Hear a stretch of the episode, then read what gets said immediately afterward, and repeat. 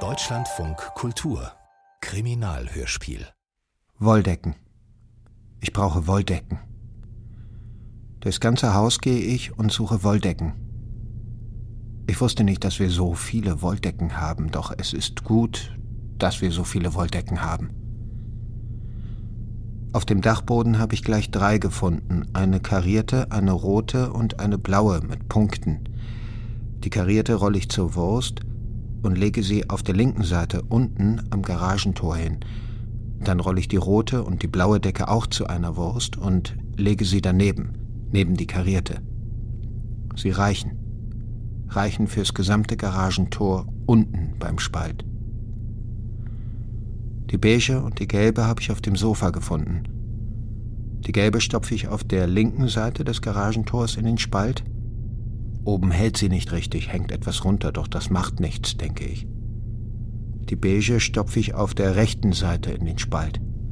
Sie hält besser auch oben. Und die grüne, die lag im Gästezimmer auf dem Bett. Ich falte sie erst länglich, dann lege ich sie in der Mitte zusammen das Rechteck lege ich vor den Spalt unter der Tür, die von der Garage ins Haus führt. Der Spalt ist gut zwei Finger breit und wer weiß, ob es nicht besser ist, wenn ich auch ihn verdecke. Erst habe ich überlegt, ob ich einige Ritzen mit Klebeband verschließen soll und das Schlüsselloch auch, dann dachte ich, dass das übertrieben wäre. Das Surren der Scheiben kenne ich. Auf meiner der Fahrerseite und auf der Beifahrerseite lasse ich die Scheiben runter und überlege erst, ob ich das hinten auch machen soll. Lass es dann aber bleiben.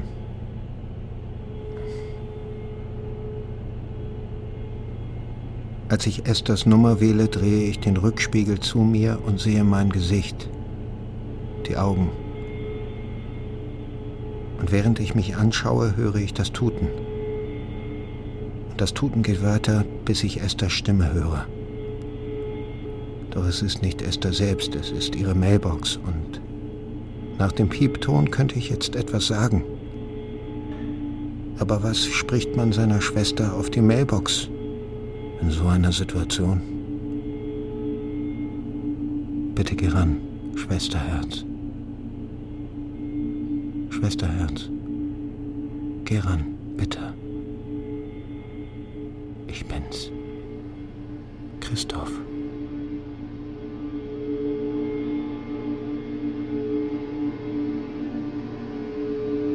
In den Augen der Welt. Kriminalhörspiel von Dominik Busch.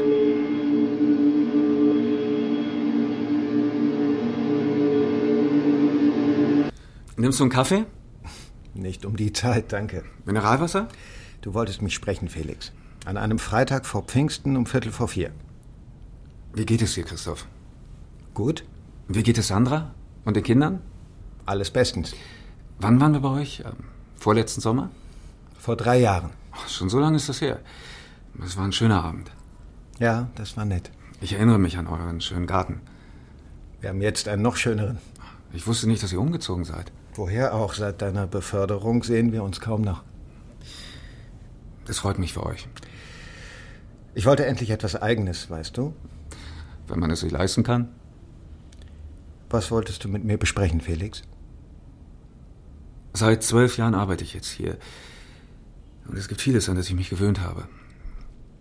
An eines habe ich mich nie gewöhnt. In all den Jahren nicht. Und weißt du, was ich glaube? Ich glaube, ich werde mich nie daran gewöhnen. Felix, das geht nicht. Weil es nicht geht. Weil es nicht gehen würde. Dass mit dem Zusammenschluss der beiden Abteilungen vieles anders wird. Das war uns doch allen klar. Du weißt, wie alt ich bin. Und du weißt, was das in unserer Branche heißt. Ich habe ja auch erst dran geglaubt. Alles kein Problem, hieß es. Dann aber von überall her die Horrormeldungen. Abbau im Außendienst, Abbau in der Entwicklung und so weiter und so weiter. Und die jungen Leute im Team, das weißt du doch auch. Die haben einfach eine ganz andere Ausbildung. Einen besseren Zugang zu ihrer Generation.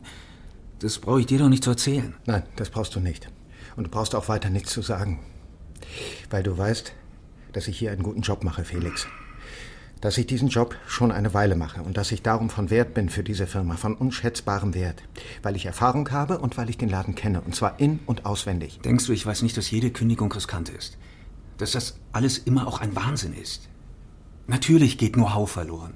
Know-how, das sich über lange Jahre angesammelt hat und auf das eine Firma eigentlich nicht verzichten kann. Ja, und in meinem Fall sind das vier Jahre mehr Erfahrung als in deinem Fall, Felix.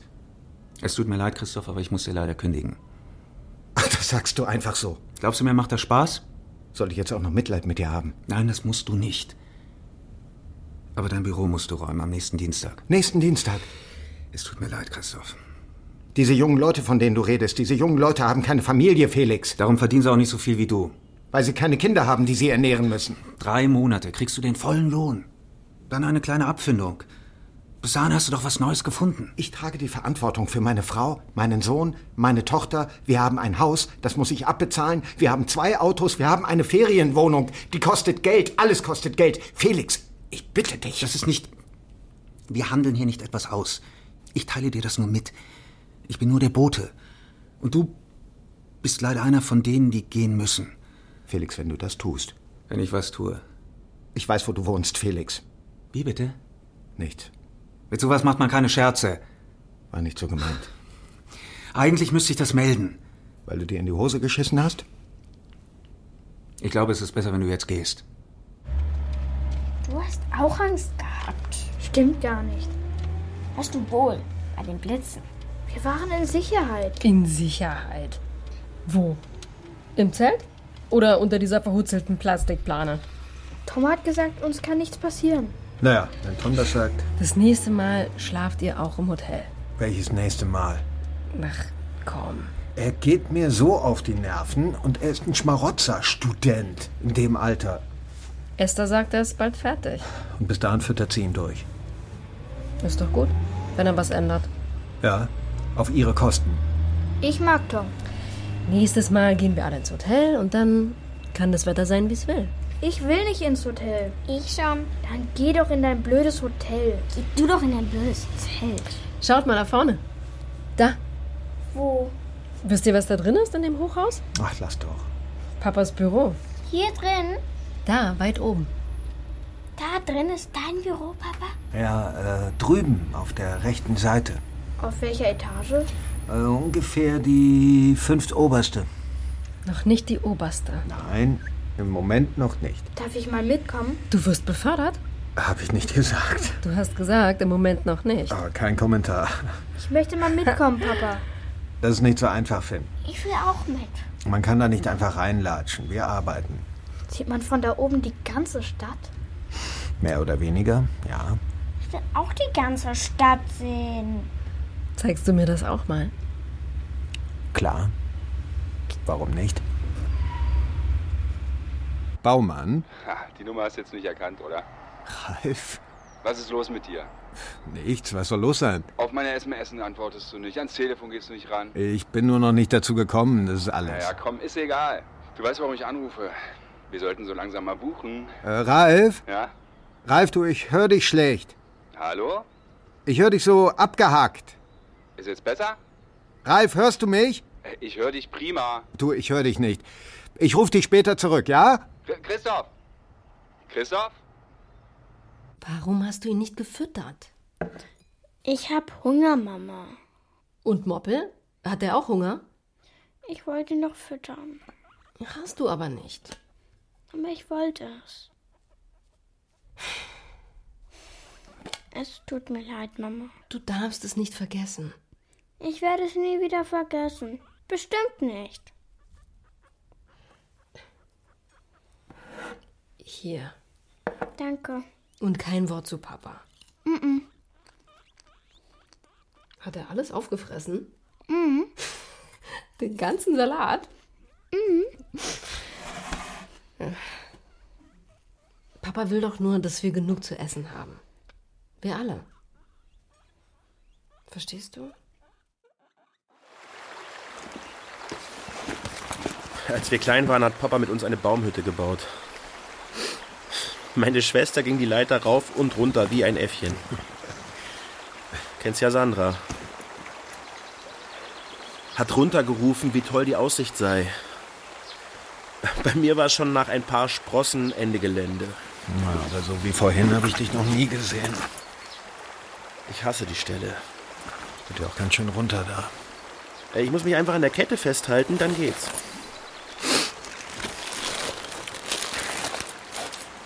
Hast du es dir nochmal überlegt? Mit dem Angebot? Mit wie viel bist du eingestiegen? Anfangs mit 10, daraus wurden schnell 15. Dann bin ich mit 30 eingestiegen. Nach einem halben Jahr waren es über 45. Ich weiß nicht, ich bin nicht der Typ für sowas. Das weißt du erst hinterher. Und wie viel hast du jetzt angelegt? 50. Satte 50. Hey, ich will dich nicht drängen. Ich kann es dir nur empfehlen.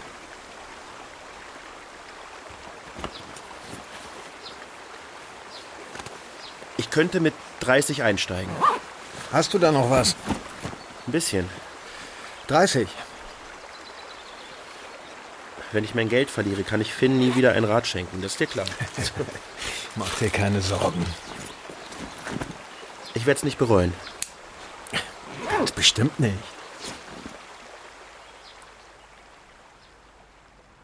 Das Ding ist nicht geladen, oder? Nein. Du kannst nicht aus dem Fenster zielen, wenn es geladen ist, das weißt du.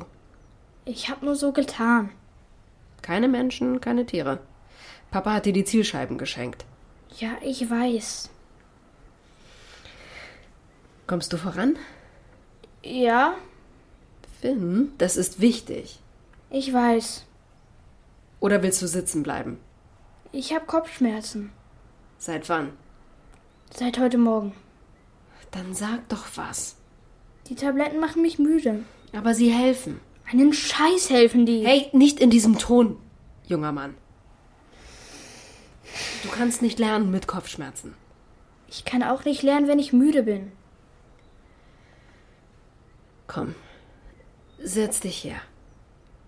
Wozu habe ich das Rad bekommen? Du kannst Rad fahren, wenn du fertig bist. Dann ist es dunkel.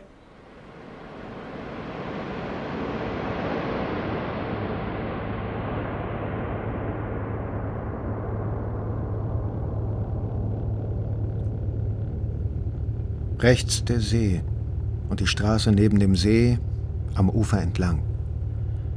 Und dann eine Kreuzung. Er stellt den Blinker nach links und biegt nach links ab, den Berg hoch. Wiesen jetzt, rund um ihn Wiesen. Und er, der sich fragt, ob das Kirschbäume sind. Es regnet nicht mehr, aber es hat geregnet. Er sieht, wie sich das Abendrot auf dem See spiegelt. Er drosselt die Geschwindigkeit, weil er denkt, dass die Brücke gleich kommen muss oder dass sie bald kommen muss. Da ist er sich nicht so sicher. Er fährt weiter, fährt erst eine sanfte Rechtskurve, dann geht es leicht nach links und jetzt sieht er die Brücke vor sich auftauchen. Er fährt langsamer. Noch langsamer. Er fährt im Schritttempo auf die dunkle Holzbrücke zu. Im Schritttempo fährt er durch die Brücke hindurch und sieht die Tafeln mit den Jahreszahlen, sieht Gesichter auf den Tafeln. Einige scheinen mit Bleistift gezeichnet, bei einigen sind es Fotos, Fotos in Schwarz-Weiß und Fotos in Farbe. Hier eine junge Frau und darunter neben einem Kreuz die Jahreszahl 1916. Dort ein Mann ungefähr in seinem Alter. Daneben ein Schild mit einer Telefonnummer. Er könnte da anrufen. Er könnte jetzt da anrufen. Auf der anderen Seite der Schlucht, einige Schritte nach der Brücke, sieht er eine Ausweichstelle. Dort parkt er seinen Wagen. Als er den Motor abstellt, hört er das Rauschen. Zu Fuß geht er zurück zur Brücke und das Rauschen aus der Schlucht wird lauter. Auf beiden Seiten der Holzbrücke ist ein Weg für die Fußgänger. Er wählt den Weg auf der rechten Seite und geht bis zur Mitte der Brücke. Dann lehnt er seinen Oberkörper über das Geländer und sieht das Netz. Er weiß, dass das Netz vor etwa fünf Jahren dort angebracht worden ist. Er hat davon gehört. Und weil er davon gehört hat, deshalb weiß er von diesem Ort. Weiß er von der Brücke. weiß er von der Schlucht, die hier genau an dieser Stelle über 100 Meter tief sein soll. Jetzt sitzt er auf dem Holzgeländer, unter ihm baumeln die Beine und darunter ist das Netz. Langsam lässt er sich hinunter, bis er spürt, dass seine Füße das Netz berühren. Die dünnen Stahlseile sind hart, gut gespannt. Er hat sich alles mehr wie ein Trampolin vorgestellt, doch die Seile geben dem Druck seines Körpers kaum nach.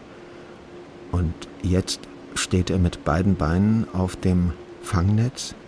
Die Innenseiten seiner Hände berühren das alte Holzgeländer und er wippt leicht auf dem Netz nach unten und nach oben und nur ganz leicht wippt das Netz mit. Er ist jetzt auf seinen Knien und spürt die Stahlseile an seinen Kniescheiben. Das Rauschen ist hier noch lauter. Und wenn er lange nach unten schaut, hinein in die Schlucht, hinab in die Tiefe, dann spürt er einen leichten Schwindel. Langsam robbt er sich vor, Masche um Masche geht er weiter auf dem Netz, geht voran, geht hinein ins Nichts. Und jetzt ist er am Ende, jetzt ist er angekommen, wo das Fangnetz aufhört. Ein letztes, ein dickeres Stahlseil bildet hier den Abschluss und danach ist nur noch Luft. Er legt sich hin, legt sich auf den Bauch, er spürt das Netz unter sich, spürt ein Seil quer über seinen Brustkorb spürt den Knotenpunkt an seiner rechten Kniescheibe und vorne, links und rechts hält er sich mit beiden Händen an dem Stahlseil, das den Abschluss des Netzes bildet und er atmet ein und er atmet aus und kann sich auf einmal vorstellen, was er sich bislang nicht hat vorstellen können. Sieht vor sich, was noch vor fünf Minuten unmöglich schien. Und er sammelt etwas Spucke in seinem Mund und er wartet und sammelt noch mehr Spucke in seinem Mund und jetzt spuckt er über den Rand des Netzes nach unten und sieht, wie die Spucke nach unten fällt. Und fällt. Und noch immer fällt. Und immer noch fällt sie. Bis sie geräuschlos in der Finsternis auf dem Grund der Schlucht verschwindet.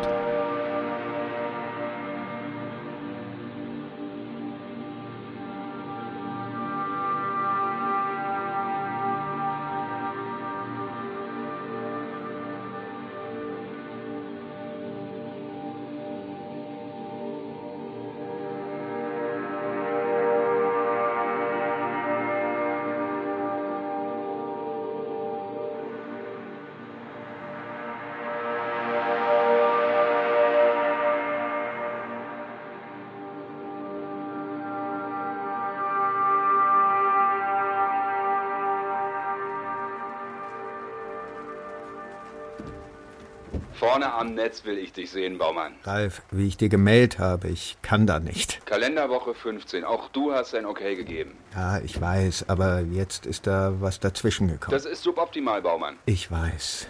Aber kein Weltuntergang. Ich dachte mir, dass du das verstehst.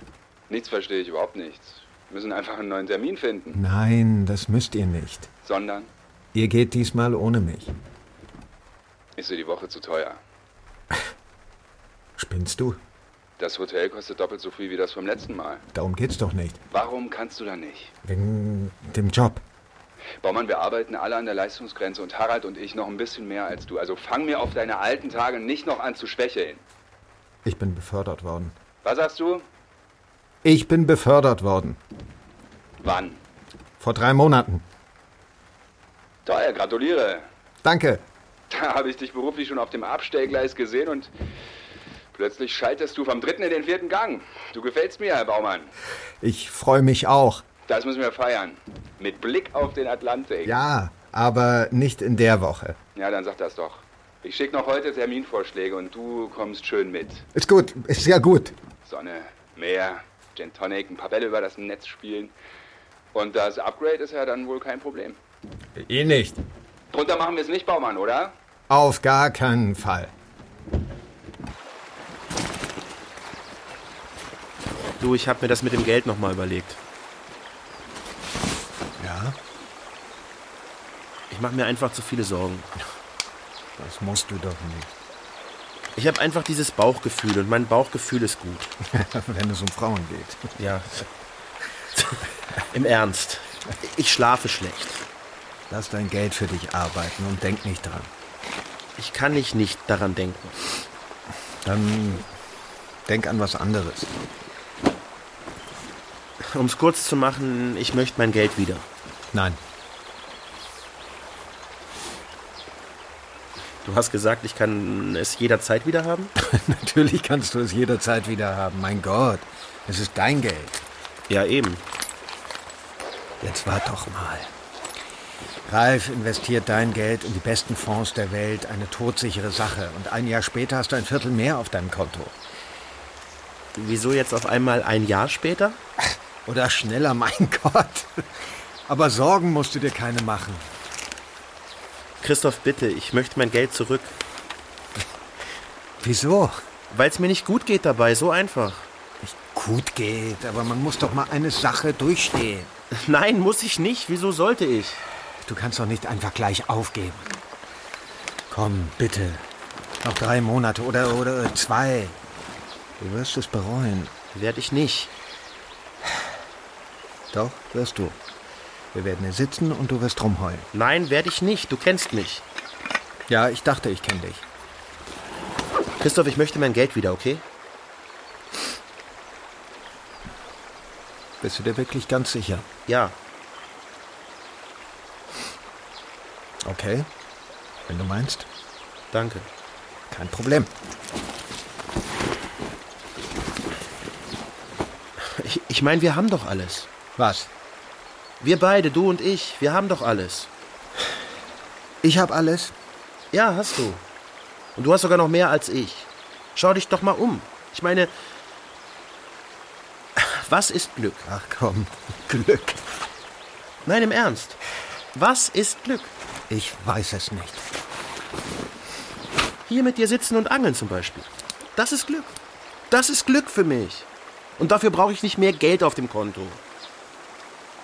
Ja, klar, gibt's ein Minimum nach unten, aber ich habe genug. Ich brauche nicht mehr. Weißt du, wie ich meine? Ja. Du hast recht.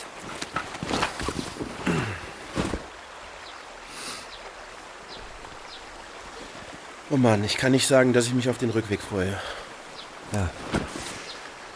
Langsam wird es dunkel. Alles in Ordnung? Ja. Wieso? Du wirkst ein bisschen angespannt. Wegen dem Geld? Nein. Alles bestens. Gehst du vor?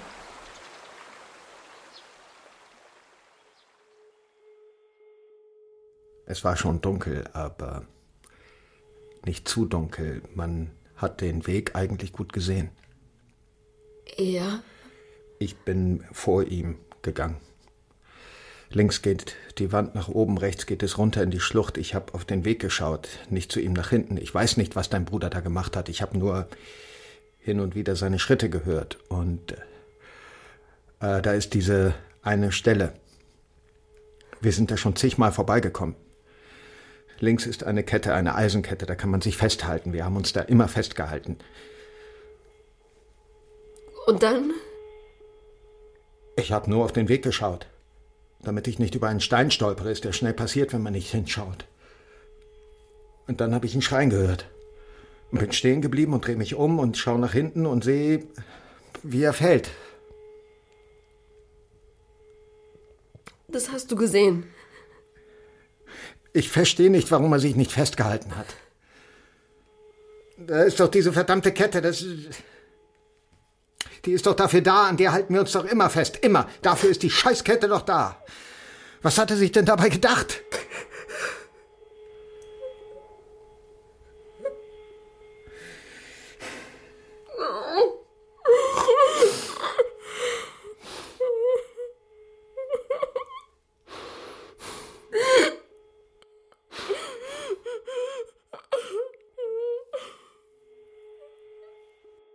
Die Blätter fallen, fallen wie von weit, als welkten in den Himmeln ferne Gärten.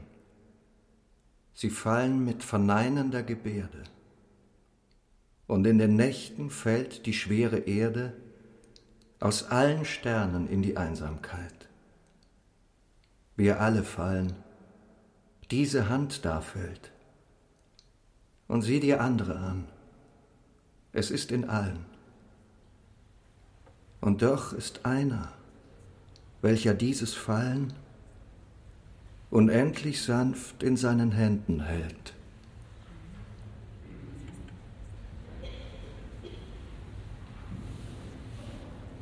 Bevor wir auf das Grab gehen, um dem Verstorbenen das letzte Geleit zu geben, wollen wir gemeinsam singen. Wir singen das Lied mit der Nummer 16 und stehen dazu auf.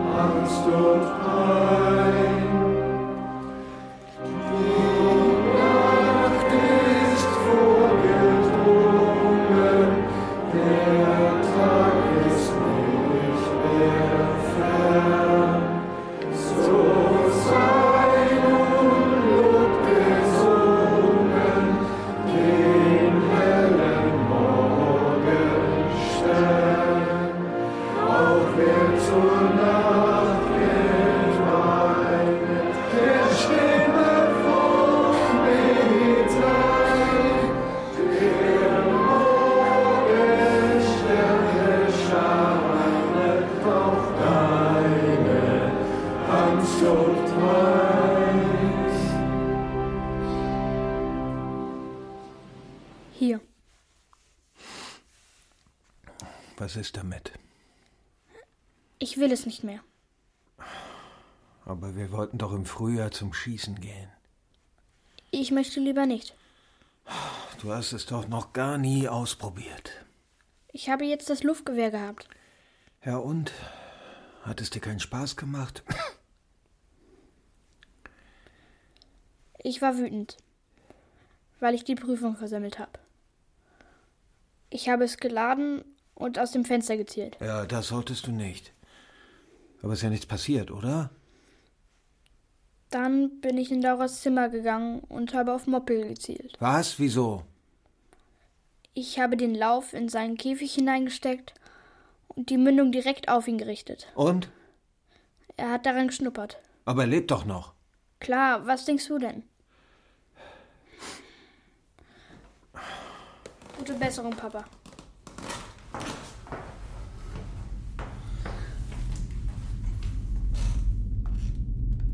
Die Stimme deines Vaters. Mitten in der Nacht? Du schlägst die Bettdecke zur Seite und stehe auf und fühlst den Spannteppich unter den Füßen. Drei Schritte zur Tür, das Quietschen in den Angeln, dann Rauschen, von unten Rauschen. Ich gehe weiter. Du steigst die Treppe nach unten, fühle die Kühle vom Holz an den Sohlen und hörst den Vater. Er ruft und hörst die Mutter, die Schwester, alle drei, ihre Stimmen im Rauschen. Bin ich ein Versager, Mama? Wer sagt das? Keine Ahnung. Finn, wer behauptet sowas? Niemand. Warum fragst du dann? Wegen der Schule.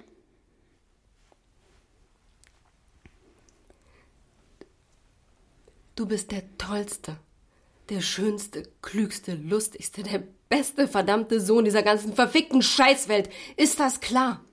Und wenn ich sitzen bleibe? Dann wiederholst du die verdammte Klasse halt.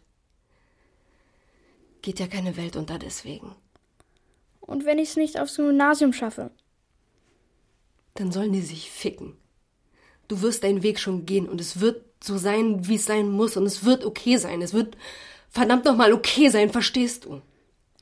Ja. Ich bin dann draußen, ja? Sag Laura, sie soll Moppel nicht immer frei rumlaufen lassen. Mach ich. Und vergiss deinen Helm nicht. Okay. Was? Ich habe keine Kopfschmerzen. Siehst du? Geht doch. Du gehst weiter und siehst ein Balken aus Licht. Licht aus dem Bad. Licht und Rauschen. Aus dem Bad kommt der Vater mit einem Eimer voll Wasser. Er bleibt stehen, sieht dich an und schreit. Hallo. Hallo. Früher fertig? Ja. Weil? Wer war das? Verwählt. Verwählt. Ja. Gibt es das noch Leute, die sich verwählen? Warum sollte es das nicht mehr geben? Wer wählt denn noch Nummern? Ist alles in Ordnung? Hat man Nummern nicht gespeichert oder man sieht sie und drückt drauf? Verwählt. Warum so früh? Was? Du bist früh. Eine Sitzung ist ausgefallen. Hm. Mit Felix. Wieso mit Felix? Wieso nicht mit Felix? Er ist dein Chef. Wie kommst du jetzt auf Felix? Hast du ihn heute nicht gesehen? Warum fragst du? Einfach. Hast du mit Felix telefoniert? Wieso sollte ich mit Felix telefonieren? Du hast von Felix gesprochen. Ich kenne nicht viele deiner Arbeitskollegen. Ich kenne Felix. Ah, kennst du. Ist alles in Ordnung? Behauptet jemand etwas anderes?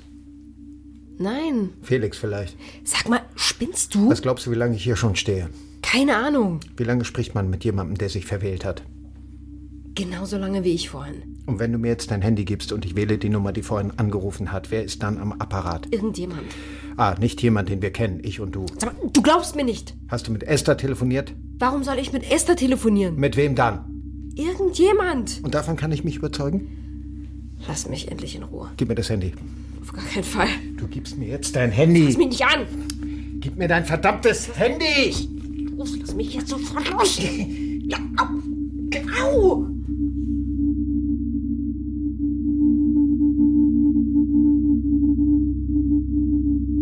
Gibt es Dinge, die variieren? Manchmal ist das Scharren lauter. Möchten Sie darüber sprechen? Worüber? Über das Scharren. Was gibt es da zu besprechen? Vielleicht hat es für Sie eine Bedeutung? Das Scharren. Ja, Was meinen Sie mit einer Bedeutung? etwas Persönliches. Etwas, das nur Sie verstehen. Es ist schrecklich. Das Scharren ist schrecklich. Aber was glauben Sie? Ich frage Sie. Gibt es andere Dinge in dem Traum, die immer vorkommen? Das Gespräch mit meinem Vater. Möchten Sie darüber sprechen? Manchmal ist unser Gespräch nur kurz, manchmal reden wir länger. Worüber? Mein Vater will von mir wissen, wer den Brand gelegt hat. Das ist immer das Thema. Ja. Was antworten Sie? Dass ich es nicht weiß. Aber Sie haben einen Verdacht. Ja, ein paar Jungen von der Schule. Und weiter? Manchmal stellt mein Vater mehr Fragen. Wie tut er das? Na, so wie Sie. Verstehe. Er fragt und fragt und fragt. Er will wissen, wer den Kaninchenstall angezündet hat. Ja, Aber Sie sagen es ihm nicht. nein. Können Sie verstehen, warum Sie es Ihrem Vater im Traum nicht sagen? Vielleicht, weil es feige wäre. Denken Sie jetzt, dass es feige wäre. Denken Sie das wirklich, Man müsste das halt aus eigener Kraft lösen können. ohne den Vater. Ja, man müsste es alleine regeln, Warum ihn nicht um Hilfe bitten? weil er das auch nicht getan hätte. Hätte er nicht. Nein, natürlich nicht. Und das finden Sie gut. Gut, was heißt gut? Ich finde es stark entschieden. Wie würde Ihr Vater reagieren? Er würde zu diesem Jungen gehen und ihm die Ohren langziehen. Und das wäre für Sie. Nicht gut. Warum nicht? Weil er dann tut, was ich tun müsste. Sie müssten zu den Jungen hingehen. Ja, ich muss das alleine regeln. Und wenn Sie das nicht tun? Hören Sie, wir reden und reden und reden. Was bringt es? Möchten Sie über etwas anderes sprechen? Ja, das möchte ich. Wollen Sie über Ihre Arbeit sprechen? Herr Baumann. Herr Baumann?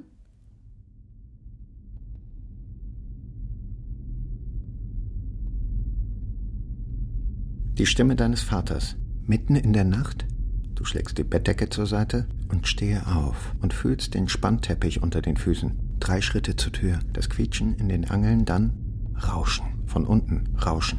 Ich gehe weiter. Du steigst die Treppe nach unten, fühle die Kühle vom Holz an den Sohlen und hörst den Vater. Er ruft.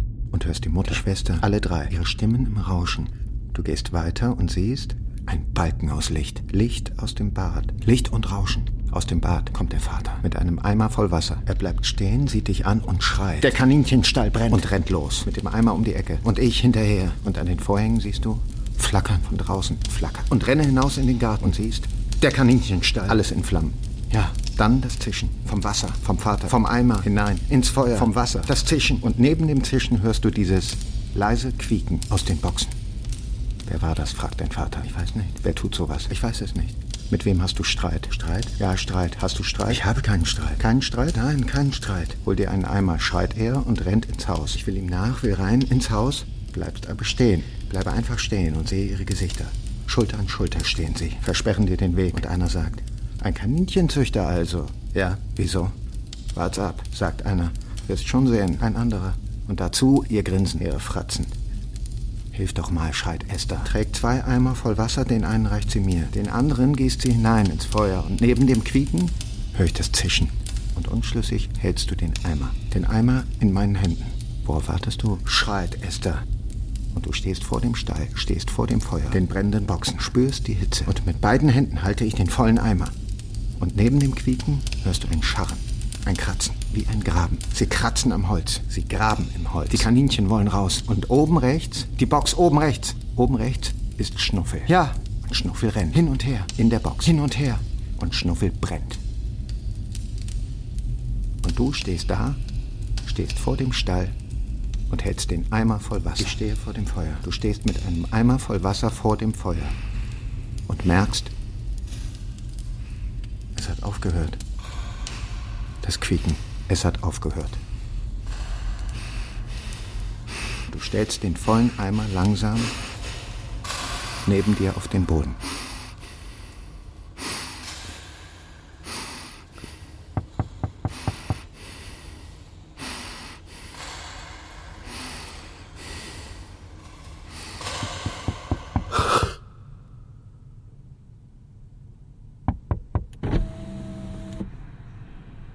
Kann ich Ihnen helfen? Äh, Ich bin die Nacht durchgefahren und habe mich hier kurz erholt. Da bin ich wohl eingeschlafen. Sie haben geschrien. Ich? Nein. Sie hätten sie sehen sollen. Die Arme von sich gestreckt, den Kopf hin und her und dazu laut geschrien. Laut? Ja, laut. Ja, dann danke fürs Wecken. Was haben Sie denn geträumt? Keine Ahnung. Keine Erinnerung? Ich erinnere mich nie an meine Träume.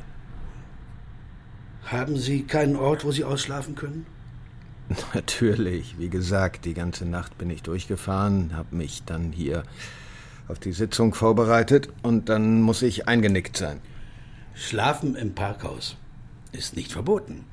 Sie können gerne wiederkommen. So lauschig, wie Sie es hier haben, meinen Sie. Ich hätte nicht stören sollen, jetzt habe ich Sie vertrieben. Wie kommen Sie denn darauf? Hören Sie, möchten Sie vielleicht einen Kaffee? Wie? Hier. Wir haben diese Kapselmaschine drüben im Überwachungsraum. Nichts Schickes, ja? Nichts mit George Clooney obendrauf, aber ich mag den ganz gern. Was meinen Sie, so zum Wachwerden? Eigentlich müsste ich los. Ach, kommen Sie.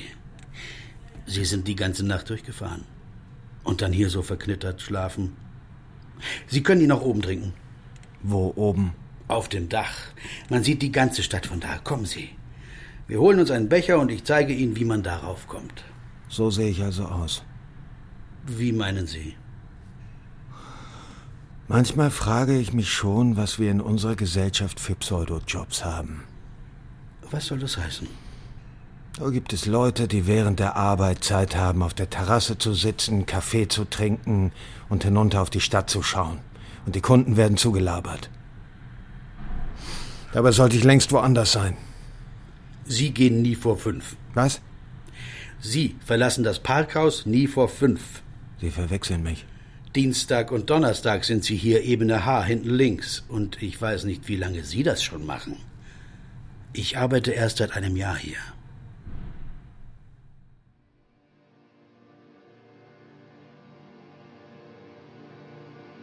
Runtergefallen, sagt sie. Von der Schulter runtergefallen, sagt sie. Das wollte ich nicht, sagt er. Ich habe das nicht gewollt, sagt er. Wir müssen etwas tun, Papa, sagt sie. Moppel leidet, man sieht doch, dass er leidet, sagt sie und zeigt auf den Boden, wo das Meerschweinchen liegt. Und daneben die dunkle Lache aus Blut. Und daneben das Fahrrad, sein Fahrrad. Ich habe ihn nicht gesehen, sagt er. Er kam von der Seite und rannte unters Hinterrad. Schau, wie sein Herz rast, sagt sie und zeigt mit dem Zeigefinger auf Moppels Brust, da wo der Brustkorb sich hebt und senkt, auf und ab und wieder auf und ab, in einem Wahnsinnstempo. Aber das ist es nicht, was dich beunruhigt. Was dich beunruhigt, ist die dunkle Lache aus Blut. Und in der Lache siehst du etwas. Das sieht aus wie ein Stück Darm. Moppel muss zum Doktor, sagt sie. Er muss ganz schnell zum Doktor. Er muss doch zum Doktor. Ich möchte, dass ihr hineingeht, sagst du. Ich möchte, dass ihr beide jetzt hineingeht, sagst du. Und schaust deinen Jungen an und sagst, bring deine Schwester jetzt hinein. Und während du siehst, wie die beiden zurück ins Haus gehen, gehst du in die Garage, wo du eine Dose Bier findest. Und du öffnest die Dose und trinkst sie in einem Zug aus. Und dann stellst du sie wieder hin und auf einem Regal findest du eine Plastiktüte und du nimmst die Plastiktüte und dann nimmst du den Hammer von der Wand und gehst nach draußen. In der linken die Plastiktüte, in der rechten den Hammer. Und dann legst du die Plastiktüte auf Moppel drauf. Du deckst ihn zu. Und jetzt hörst du ein Quieken. Moppel quiekt. Er quiekt ganz leise. Und du schlägst drauf mit dem Hammer, schlägst dreimal hintereinander drauf mit dem Hammer. Und dann ist es still.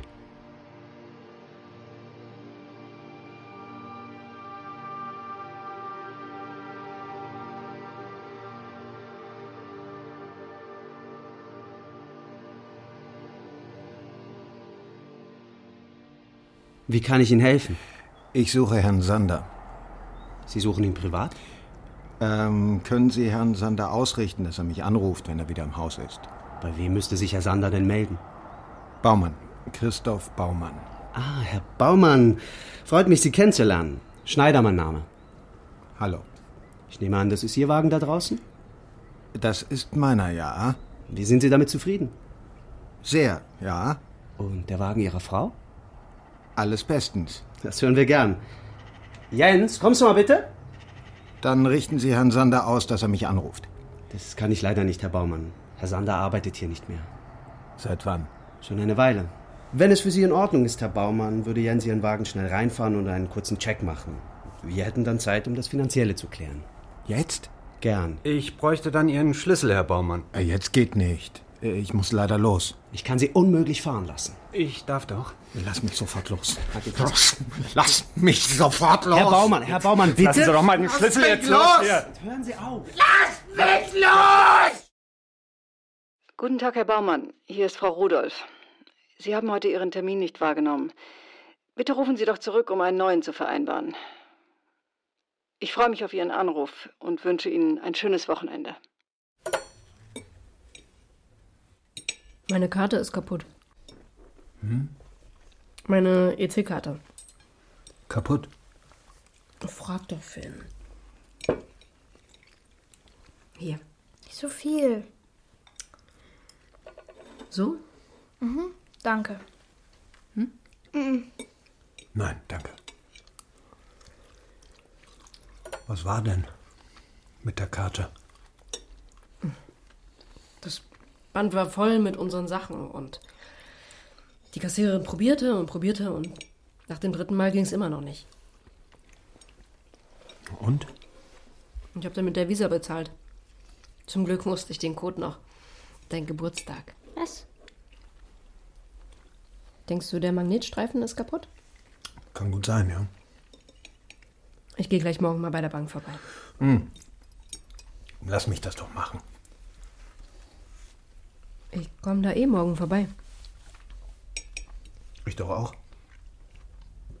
Wie kommst du denn da vorbei? Ich mach das gern für dich. Hast du Zeit? Die nehme ich mir. Ich bin fertig, Mama. Nein, bist du nicht. Ich bin immer pappsatt. Die drei noch hier. Okay. Was ist denn mit deinem Hand passiert? Hm, reißt du mir bitte mal das Salz? Hm, Zu wenig? Hm, nur ein bisschen. Bist du irgendwo hängen geblieben? Ja, Papierstau. Wir bräuchten schon länger einen neuen Kopierer. Ich habe da reingegriffen. Ganz blöd. Bin ich an sowas hängen geblieben. Ich bin fertig. Trägst du bitte noch den Teller raus? Okay. Wo ist denn deine kaputte Karte? Ich kann das doch selber machen. In deinem Portemonnaie? Du hättest die Leute hinter mir sehen sollen. Ihre Blicke. An der Kasse. Ja.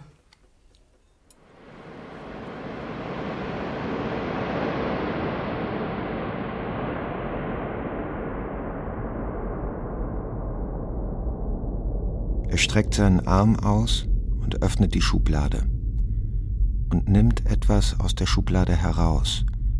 Und dann rechts, links, rechts, links geht er vor mir zur Tür. Und ich gehe ihm hinterher und sehe, dass er den Arm ausstreckt und die Tür öffnet und durch die Tür hindurch geht. Und ich gehe links, rechts, links, rechts ihm hinterher, den Gang entlang und höre hinter mir Schritte und sehe, dass einer hinter mir geht und sehe, dass er eine Waffe in der Hand hat, genau wie der vor mir. Und so gehen wir links, rechts, links, rechts, zu dritt den Gang entlang und kommen ins Wohnzimmer und ich sehe, dass vor dem vor mir noch einer steht und dieselben Bewegungen macht, dass er links, rechts, links, rechts in die Küche marschiert und hinter mir gehen zwei, nein, drei. Und links, rechts, links, rechts gehen wir durchs Wohnzimmer, vorbei am Sofa, gehen zur Küche und ich sehe, dass jetzt schon drei vor mir gehen. Und ich sehe, dass der Vorderste in der Küche angekommen nun den Arm streckt, die Waffe in der Hand. Und wir hinter ihm tun es ihm gleich und stehen in einer Reihe und zielen einer nach dem anderen auf die Gestalt, die neben dem Kühlschrank steht, in Gedanken versunken steht und hinaus in den Garten schaut. Und alle Arme richten sich hin zu der Gestalt, zeigen auf sie. Und für einen kurzen Moment zuckt ein Blitz durch den Raum und etwas fällt. Und schon dreht sich der vor mir und der vor dem und auch der ganz vorne langsam um. Und alle lassen sie zugleich den Arm sinken. Und auch der hinter mir senkt den Arm. Und wie aus einer gemeinsamen Drehung heraus wenden wir uns ab, verlassen die Küche, gehen zurück ins Wohnzimmer und von da zur Treppe. Der vorderste ist schon auf der dritten Stufe und geht links, rechts, links, rechts die Treppe nach oben. Und alle hinter ihm tun es ihm gleich. Und während der vorderste oben schon um die Ecke geht, tritt auch der allerletzte hinter mir auf die erste Treppenstufe und folgt nach, sodass alle vor mir und alle hinter mir jetzt links, rechts, links, rechts nacheinander oben ankommen und hineingehen in ein Zimmer. Und wenn der Vorderste jetzt den Arm gestreckt nach vorne hält, zieht auch der dahinter und auch der dritte und vierte die Waffe in der Hand nach vorne, sodass sie in einer Kette den Arm gestreckt jetzt halten, hin zum Schreibtisch vor dem Fenster, wo eine Gestalt sitzt. Und für einen kurzen Moment zuckt ein Blitz durch den Raum und etwas fällt. Und nacheinander wenden sich alle ab und gehen rechts zum nächsten Zimmer. Und der erste blickt auf die Tür vor ihm, die geschlossen ist, überlegt, ob er klopfen soll, was der hinter ihm ebenfalls tut. Doch da greift der Vorderste schon nach der Klinke und betritt das Zimmer, wo neben einem Käfig eine Gestalt sichtbar wird, die sich umdreht und schaut und blickt und sieht und eine Frage stellt, einen fragenden Laut von sich gibt, ansetzt zu einer Art Frage.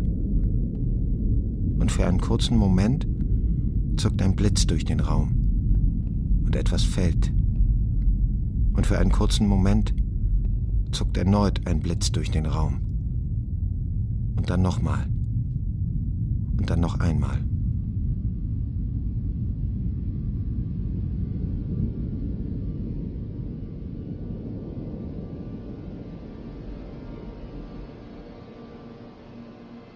Das hast du noch nie gemacht, Einmal ist immer das erste Mal. wie du das sagst. Wie sag ich das? Ich weiß nicht. Bist du müde? Freust du dich nicht? Doch. Ich bin nur überrascht. Ich habe mir Fotos angeschaut. Wie meinst du? Von früher von uns, Papa und Mama. Ihre Hochzeit. Auf dem Bild vor der Kapelle hat Mama einen Strauß mit Lilien. Darum Lilien. Du schaust dir Fotos von früher an? Ja, Wieso? ich weiß nicht. Ich hatte Lust. Die halbe Nacht geblättert und geblättert, durch mein ganzes Leben geblättert. Geht's dir gut? Weil ich Fotos anschaue, Du klingst müde. vielleicht die Arbeit. Es ist viel Grad. Äh, Weißt du noch dein rotes Fahrrad? Auf dem Bild trägst du die Haare lang und offen. Und ich trage die Bluse mit dem Blumenmuster. Das Fahrrad hat dir Papa geschenkt. Zu meinem 15. Und dann mein VW Käfer. Die Auffahrt bist du hochgefahren, hast gehupt. Ich habe noch zu Hause gewohnt. Der erste, der nach der Prüfung ein Auto hatte. Da haben sie geguckt. Da haben sie Augen gemacht, die Arschlöcher. Das neue Haus. Der Garten. Manchmal habe ich mich schon gefragt, wie Papa das alles hinbekommen hat. Ich hätte ihn lieber öfter gesehen. Ich habe ihn gesehen. Ich habe die Sachen gesehen, die da waren, weil er für uns gearbeitet hat. Ich habe die Sachen gesehen und ihn in den Sachen. Er war ein guter Vater. Er war das, was ein Vater sein muss. Er war ein Mann. Und er war da, er war da. In seinen Sachen. Lustig, dass du ihn jetzt verteidigst, jetzt wo er tot ist. Früher habt ihr euch gestritten und gekämpft. Ich muss jetzt auflegen, Esther. Soll ich zu dir kommen? Zu mir? Ja. Ich kann noch kurz zu euch kommen. Warum? Weiß nicht. Glas Wein trinken, ein bisschen reden über alte Zeiten. Ich muss morgen früh raus. Eigentlich würde ich dich ganz gern sehen. Lass uns morgen telefonieren. Okay. Dann bis morgen. Vergiss mich nicht. Wie meinst du? Christoph. Christoph?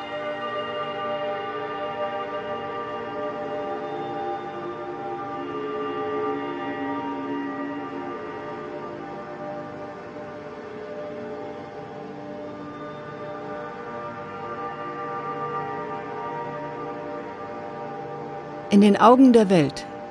Kriminalhörspiel von Dominik Busch.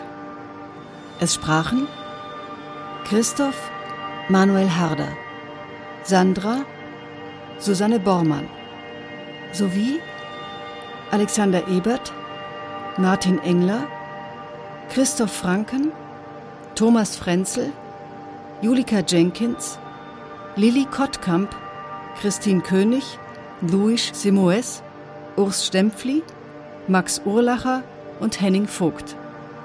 Komposition Kevin Graber. Ton Jean Schimczak. Regieassistenz Felix Lehmann. Regie Dominik Busch.